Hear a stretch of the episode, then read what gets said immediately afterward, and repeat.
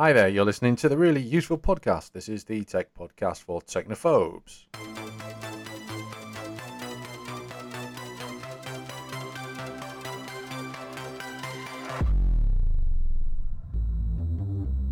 And now that you've done throwing shapes to our funky theme tune, uh, I will introduce myself. I'm Christian Cawley from MakeUseOf.com, and with me is my MUO colleague. It's Ben Stegner. Hey Ben, how are you doing?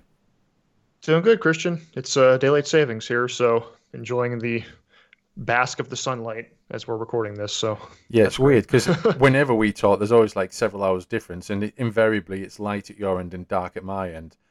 Yeah, so it makes no odds to me. It is weird to think about that. Yeah, it is. Um, we probably shouldn't get distracted by that, though. We are here this week to um, we're, we're looking at the price of video games. That's basically where we are with this.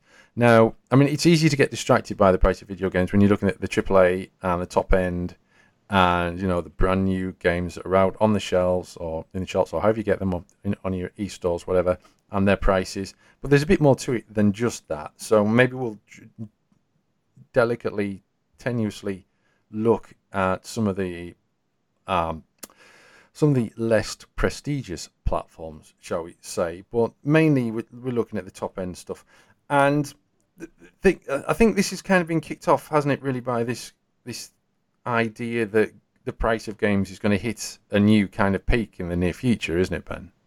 So so yeah, that's true. Yeah, so the PlayStation 5 and Xbox Series S and X came out in the end of the year last year, around November. Uh, and since then, we've seen some game prices go up from 60 US dollars was the norm, and now it's starting to hit $70. Um, and for some games, not all of them. So this has a lot of people not super excited, obviously, about paying mm. more for the same thing, quote unquote. It's quite, it, I mean, it is a noticeable increase, isn't it? And especially at a time when people are maybe not as well heeled as they were 18 months ago. It does seem like a bad move. Um, I'm recalling a. Uh, we may have talked about this in the past on the Really Useful podcast. Uh, games that ship in various edition levels, and and, and we're, we're going straight to a non-prestigious um, platform now. Uh, the a gentleman called David Crane and his colleague Dan Kitchen, both from Activision back in the day, worked on the old Atari 2600. They've just formed a new company called, uh, its name escapes me right now, um, but they've, they've launched a new retro gaming company to produce games for the Atari 2600. Okay. And they are premium price, AAA price cartridges. So the main version, the standard version, is a I think it's fifty to sixty dollar cartridge. Then there's a collector edition, which is ninety nine dollars, and that comes with extra bits and bobs, like nice, you know, certificates and posters and things like that. There's also a one hundred and fifty dollar box. So they're, just they're, for an Atari twenty six hundred. For an Atari twenty six hundred cartridge, you also get a digital version of the game with a matching serial number to the cartridge, but you know, you can buy an album on Amazon for ten pounds and get the MP3 version of it. So that's not a particularly exciting um, development right. for that, is it? You can get the certificate of authenticity. You can you get to select a range of serial numbers. Um, so like if you're paying fifty dollars, you don't get to choose a serial number. If you're paying 150 dollars, you get to pick a serial number range that's in the like the lower. They're they're optimistic. They got they think they're going to sell 2,000 at least. Um, now, the point is that video games, physical video games at least, and unfortunately this has been mirrored in digital prices inexplicably, but physical video games are becoming prestige products, aren't they? Yeah, a lot of uh, like independent games that might release initially digital only because they don't have the budget to do physical. It's cheaper to go digital, obviously. Um, if the game gets really popular a lot of the time, they'll release a physical version because you'll have a lot of people online that say, "Oh, I want a physical copy for my collection." And then they'll release a physical copy, but usually it's more expensive than the digital version, and it might include like a steel box case or an art book or something. So there's definitely a big market for it, but I think a lot of people just want to play the game and don't care either way. But I think it's definitely a, a subset of people that like to collect physical copies. Yeah, and it there is. Um, oh, I should just just let you know that the the game company that David Crane and Dan Kitchen have launched is Audacity Games, and it's very okay. much in the um, what they've they've got a game called Circus Convoy that's out now. They've got another game coming called Casey's Gold, and they're very much in the the, the, the spirit of classic Atari 2600 games. Um, but yeah, there, there, I mean, this whole prestiginess and this collectiness, and then this increase in prices that we're seeing. Is there a danger of putting AAA games out of the hands of gamers? And does it encourage piracy? Does it encourage piracy? Yeah. Uh, yeah, I mean, it could. Probably more on PC where it's easier to do that. I mean, pirating games on a console. I mean, I'm sure you can do it, but it's not quite as easy for the average person. No. Um, I think I think PC piracy will always be around. Um, I haven't seen really actually too much if PC games are going up to seventy dollars. That's a good point. I know the new consoles have kind of sparked that, but I'm not sure if there's any like big Steam games that are seventy dollars right now. I, it, I, I wouldn't be surprised to be honest with you. Um, I know that I have seen games in stores that have been 70 um, 60, 70 pound in the UK, but they have been like steel box editions. Um, so you know that that's going to happen with those because you get an extra bit, you get like a nice solid case that looks good. You get maybe I don't know some kind of model with it or a belt buckle or you know all the, all those things that they they stick in there to increase the value. I don't know if this. Yeah, that's different. Yeah, I think, because you're getting. I mean, it's it's that to me is for people that are big fans of the Absolutely. game because you want that extra stuff, whether it's worth it or not, up to you. But um, yeah, I just I just did a check. So one of the few games right now that went up to seventy dollars for PS5 and Xbox Series X is NBA 2K21. So checking right now on, at GameStop at seventy dollars um, for the PS5 version. On Steam, the the, the PC version of 2K21 is still sixty dollars. So. Right. Um, whether that's a PC thing or just happened to come out before they decided to change it, we'll see. Um, but I don't know. I mean, I, it's such a different environment on PC too. Like right now, this game is still seventy dollars at GameStop sticker price. So there's a sale on it right now where it's twenty bucks on PC. So sales happen more often on PC, I think, um, or big sales at least. So. Yeah. Well, there's all sorts of places you can. There. Yeah, there's all sorts of places you can go for budget PC games or you know sale price PC games. You know, the Steam has sales. They seem to have a sale every week at the moment. Uh, you've got also got things like Humble Bundle and Fanatical as well that do deals on big bundles of games for a lot less than you'd normally pay. And obviously they're digital versions, but you you then you get the Steam key and you just add the Steam key into Steam and you've got like five games for five pounds or something ridiculous like that. And that maybe one of mm-hmm. those was a AAA game 18 months ago. So it's a good way of doing it. But there are specific websites that you can use for video game price alerts, aren't there, Ben? Yeah, so I've recently written about some of the best sites for alerts. So these are really handy because uh, you can get alerts without having to manually check games all the time. Um, so some services like Nintendo's eShop for the Switch, if you add a game to your wish list, they'll email you when it goes on sale. But then with the recent update to the PlayStation Store, um, Sony doesn't have a wish list anymore for whatever reason. So you would have to check the games that you want to buy manually if you're waiting for the price to go down, which is a huge pain. Um, so there's a couple different sites. Um, if you play on console, I definitely recommend the site PS Prices. Um, PS, psprices.com. Um, they have a really good service for um, c- connecting yeah, so psprices.com has a great um, way to monitor the price of console games. So mm-hmm. you basically just make an account, you pick what uh, platforms that you're interested in, so PS4, Switch, Wii U, whatever, um, and then it'll only show you games that you that you have uh, the platforms for, and then you mark them as ones that you want, and then they'll email you when it goes on sale. Um, there's other sites like for PC gamers, Is There Any Deal is a great site. It's super um, detailed. You can pick from like 30 different shops on like that sell Steam keys, and then choose if you don't want them or if you do want to include them, and then they'll send you an email whenever there's a price. Um, and most of these sites are free. Some of them have a paid plan where you can do like more granular price alert thresholds or whatever. But um, they're a really good way if you want to save money on games that you don't have to check the games you want to buy every day. Okay, cool. Um, let's move on. And we'll take a moment from our usual podcast proceedings to just remind you that the Really Useful podcast can be found pretty much anywhere you find podcasts. So we're on Apple Podcasts, we're on Spotify, we're on Google Podcasts. We're hosted at transistor.fm, so you can find us there as well. We're also on YouTube and, of course, on makeuseof.com.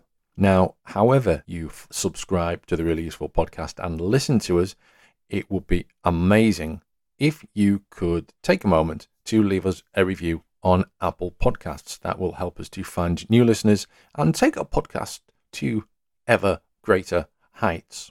You'll find the link to our Apple Podcast page in the show notes. Thanks a lot.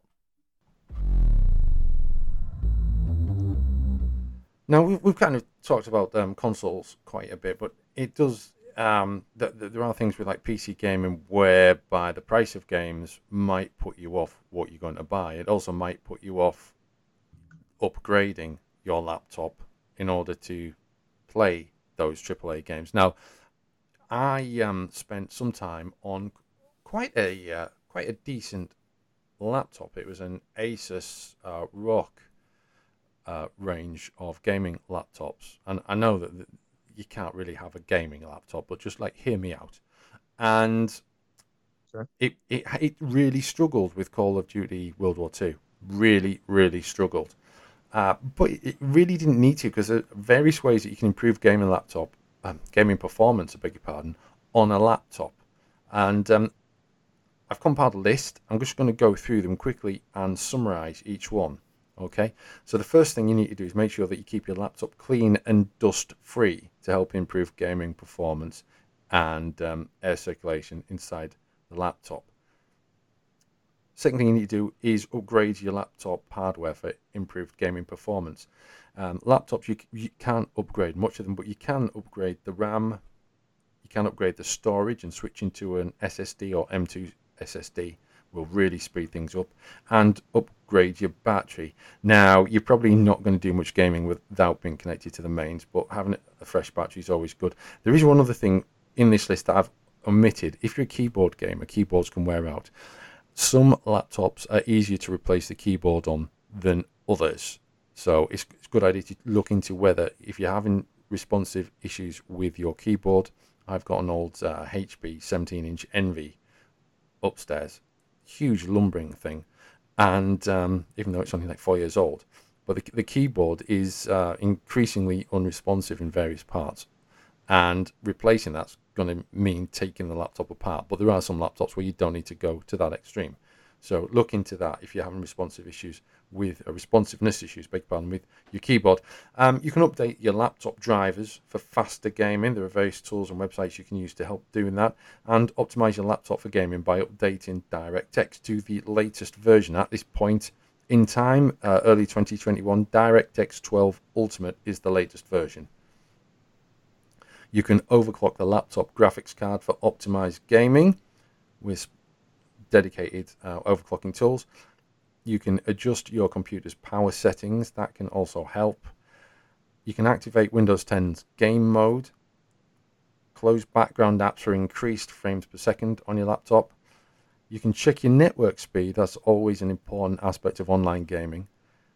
And you can download automatic updates for your operating system to help achieve smoother gaming.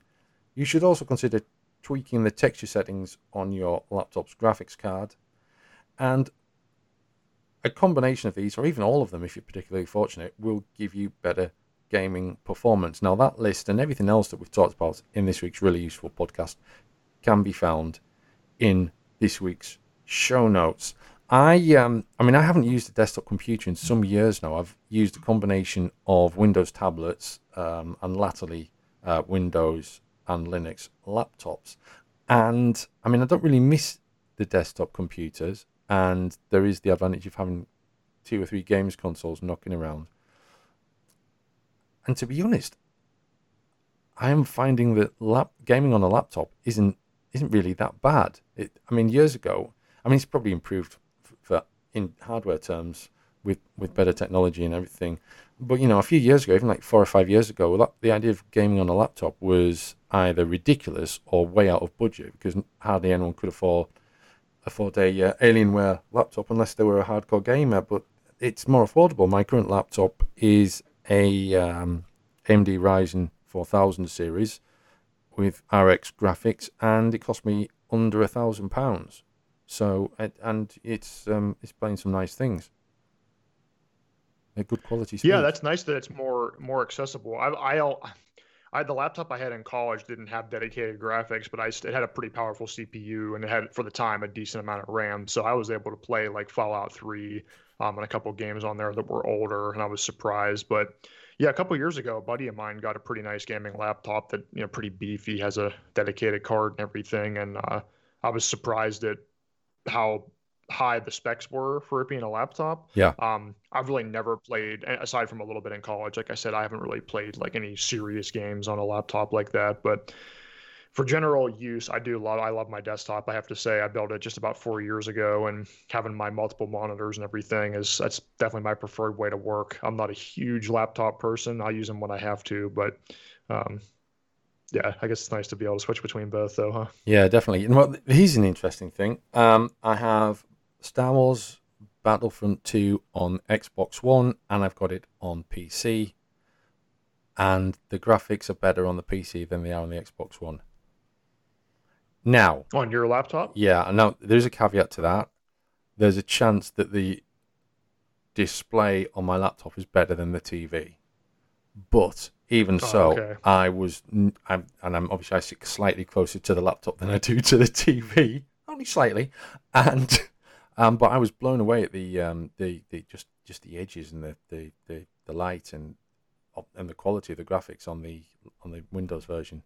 Um, as I say, th- that might be a difference in the displays, but it, it was the fact that it plays it in the, more or less the exactly same way, and also, you know, I'm kind of in terms of first-person games at least, and may, maybe beyond. But I played so I played Battlefront 2 on an Xbox with an Xbox controller, and I played it on the laptop with a keyboard and mouse, and I absolutely walked it with the keyboard and mouse. Now, I haven't played it on, and I'm t- talking about the Iden Versio story mode here, and I haven't played that in about a year on the Xbox. I l- played it on my laptop, uh, loaded it about a month ago, and I got through it in. I don't play very often because, you know, there's a lot going on at make use of, and I've got children, and there's other things going on.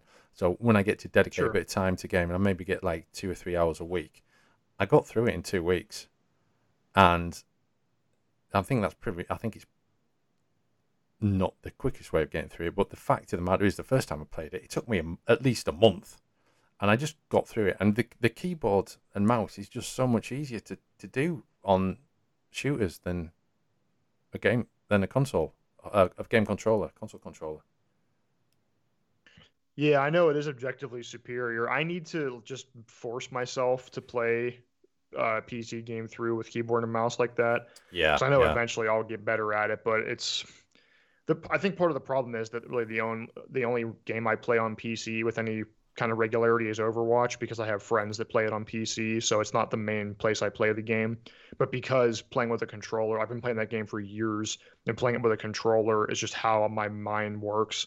Um, like I won't play as well in the game if I switch my control scheme because I have to think about the controls instead of it just being all muscle memory, you know. So yeah. I need to take a different game, probably a single player game where I'm not worried about the comp- uh, the competition of multiplayer, and just play through it like that. But yeah, I know a lot of people that say that like if they ever if they're used to playing shooters on PC and they switch to a controller for a game, it's like they feel like they have one hand t- tied behind their back. Yeah, yeah, totally.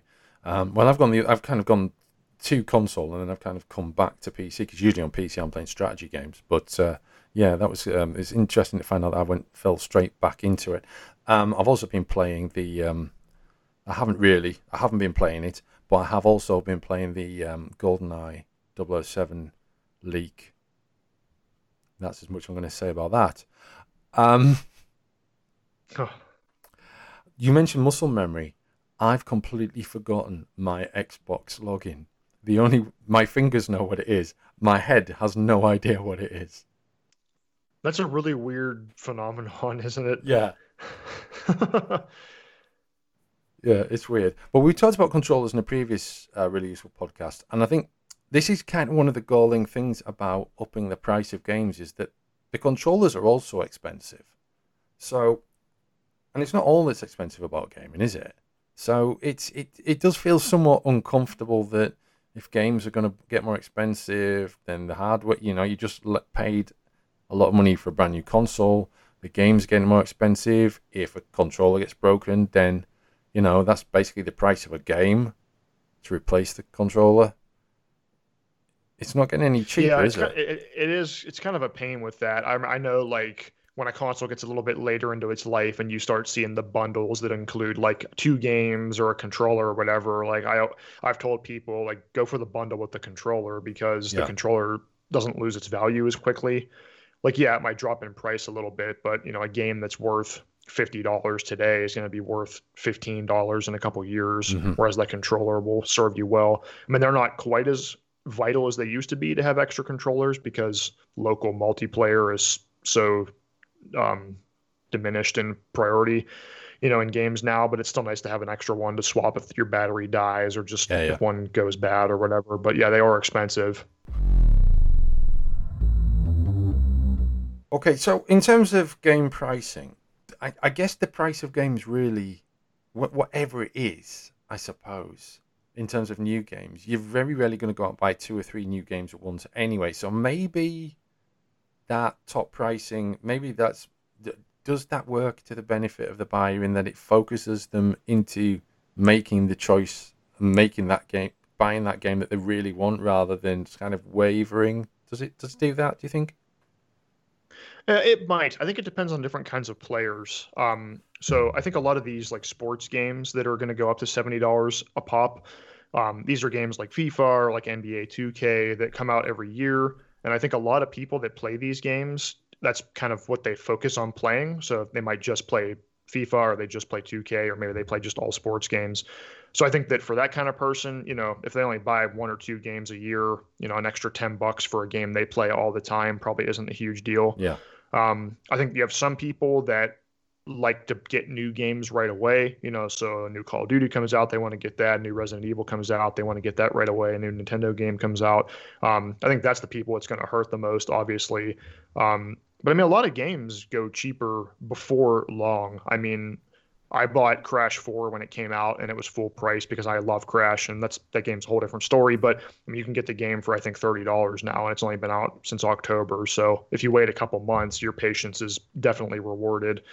Um, yeah, so I guess it could help you kind of focus on only playing the games you really want to play because you know if you get it right away, you're paying the absolute highest price for it especially when a lot of games, you know, later on, like I bought Horizon Zero Dawn's complete edition for 20 bucks, I think, and it came with the DLC, which was pretty sizable. So you're getting more game for less money when you wait, but that's, you know, you have to wait years for that, of course. Yeah.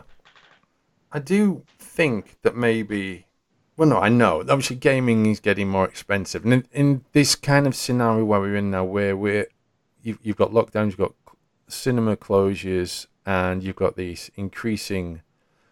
Um, you've got you've got this issue with movies, basically having nowhere to go other than streaming services, and you're not paying the same price as you would at the cinema because you know at the cinema you're probably paying I, I don't know what it is in the US in the UK it's probably about 15 pounds a ticket then you've got your popcorn and your hot dog and your ice cream and you're spending maybe just for two people maybe 50 quid uh, and a, a family trip to the cinema can be you know, potentially. Sure, 100. yeah, real expensive. Yeah. So maybe I mean I'm I'm thinking of things like the the new Snyder cut. That's going to be 20 25 quid. That's cheaper than a video game. You're probably going to be able to watch it once at this stage. But I I do wonder whether or not with with you know with streaming services and game streaming services as well, are new games putting themselves beyond. I think are they putting themselves pricing themselves out the market when you have streaming services like Nvidia Go for PC, when you've got um, the Xbox streaming service, on Xbox, where you you know you're paying for your Game Pass and you can play any of those games. Pretty pretty likely a AAA game is going to end up in there within six months, if not sooner.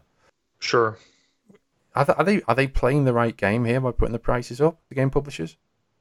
Yeah, I th- that's a hard question. So there's a couple things I was going to say about this that are kind of related to what you just said. So one of my there's two two main things. One is that um, obviously game production costs have gone up. You know, it costs more to make a giant RPG that lasts for 100 hours with HD sure. graphics than it did to make a game on the Super Nintendo. Um, but a lot of the money that's spent when they talk about, you know, this game cost X million dollars to make, a lot of the time for the most expensive games, a lot of that money is spent on marketing. Um, and obviously, I mean, I'm not saying that obviously a ton of money spent on the game itself, but if you take out marketing costs, a lot of those huge numbers drop quite a bit. So, you know, to say that a game cost $100 million to make because the company spent $30 million on TV commercials and everything else, I mean, that's they spent that money to promote the game, obviously, but it didn't cost that money to make. So that kind of can inflate the numbers that they say are, games are costing. Um, and the other part, and this is the part that I have the biggest problem with, is that games are more profitable than ever today. So when people talk about, you know, games used to cost however much back in the 90s and adjusted for inflation, that's blah blah blah. That I, that makes sense, but that doesn't take into account that today game developers have and publishers have so many more ways to make money. So you know, Nintendo sold a copy of Super Mario World. Um, well, it was included, so that's a bad example. But they sold a copy of Ocarina of Time. You know, that was it. They sold the game. That's that. There's there's nothing more they can make from it. Whereas today, pretty much every game that's sold has some kind of DLC or microtransactions or whatever. And it's not just like one map pack that you buy and that's it. It's currency and loot boxes and battle passes that are ongoing and there, there are big streams of revenue. Um, you know, so a game like Overwatch that I've played for years, you know, I paid however much I paid for it four years ago, but it still makes money for Blizzard because you can buy loot boxes um, and it's still profitable for them. Or a yeah. game like Rocket League goes free to play and still makes a ton of money because you can pay for more cosmetics and things like that. Mm-hmm. So um, I, I, it's, I think a, a lot of games could be free and they would still make buku bucks because people would pay for the cosmetics and everything in them. Um, not every game, obviously, you know, a, a, short little indie game or that, that they don't have any microtransactions. That's not going to be profitable if they give it away for free. But that's the biggest problem I have is 10 more dollars up front really going to offset the people that spend hundreds of dollars on in-game purchases? I don't think so. No, I don't either. It's a funny thing you mentioned that actually because I have recently rediscovered Civilization 5 and found that I love it, absolutely love it, far more than Civ 6, which is kind of geared to this whole seasons mo- mode um, dynamic of games where I, I don't really understand to be honest with you. They just keep releasing content and releasing DLC that you pay for and some that you don't pay for. And I, I, I, it's not. T- why is it? Why do they call it seasons? It's not a TV show. Why are you doing that? Why, why are you just like redefining reality around me? It's not a TV show. Why are you calling it seasons? They're just updates, surely. Yeah, I think the I, I'm I feel like I haven't been playing as much multiplayer since the battle pass took off, which is what you're referring to.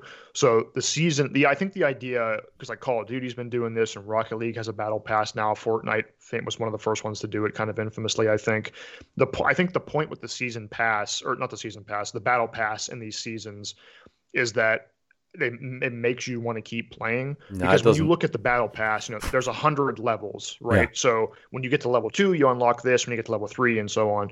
Um, but then if you buy the premium pass you unlock more stuff. So some games you get a little bit for free some games you don't get anything unless you pay so I think the idea is, you know, you play normally and you get to level 25 or whatever, and you think, oh, if I just paid 20 bucks, I would unlock all this stuff, and I already pay. And then if you pay for it, you think, well, I paid for it, and the season ends in three weeks, so I better play some more to get my value out of it. Um, that's where the psychology seems to come into it for me, I think. So, but I don't, I don't know, I don't loot boxes were annoying when they were the trend because it's just paying for a chance at something instead of at least paying for an item that you want. Yeah. I feel like the battle pass is good in some ways, but then it also has that psychology of like, well, I have to keep playing this game because I paid for the battle pass that ends in a week or whatever. I guess then we should probably wrap this up. Video games getting more expensive and we've been discussing why and how you can basically be put yourself in a good position to find games at the best value by um, using particular websites that will let you know when the games that you want to buy are at the price that you want to pay. So, I mean, we kind of know the games are going to go up in price because these are EA games that are the main announcement of this, aren't they? And everyone else is likely to follow because they're kind of like one of the biggest, if not the biggest name in game publishing. Sure, 2K and yeah, and Call, the new Call of Duty was the same way. Yeah. Activision. So, so the, the, I, I guess the big question is: Is this good or bad?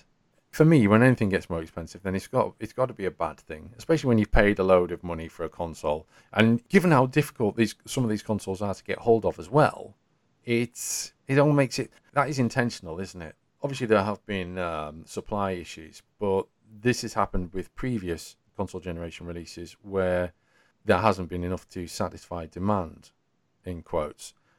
And, right. you know, we can blame COVID restrictions if we like, but maybe not so much Microsoft, but Sony were always going to have limits on the number of consoles that they put out at this stage, weren't they, in order to generate interest?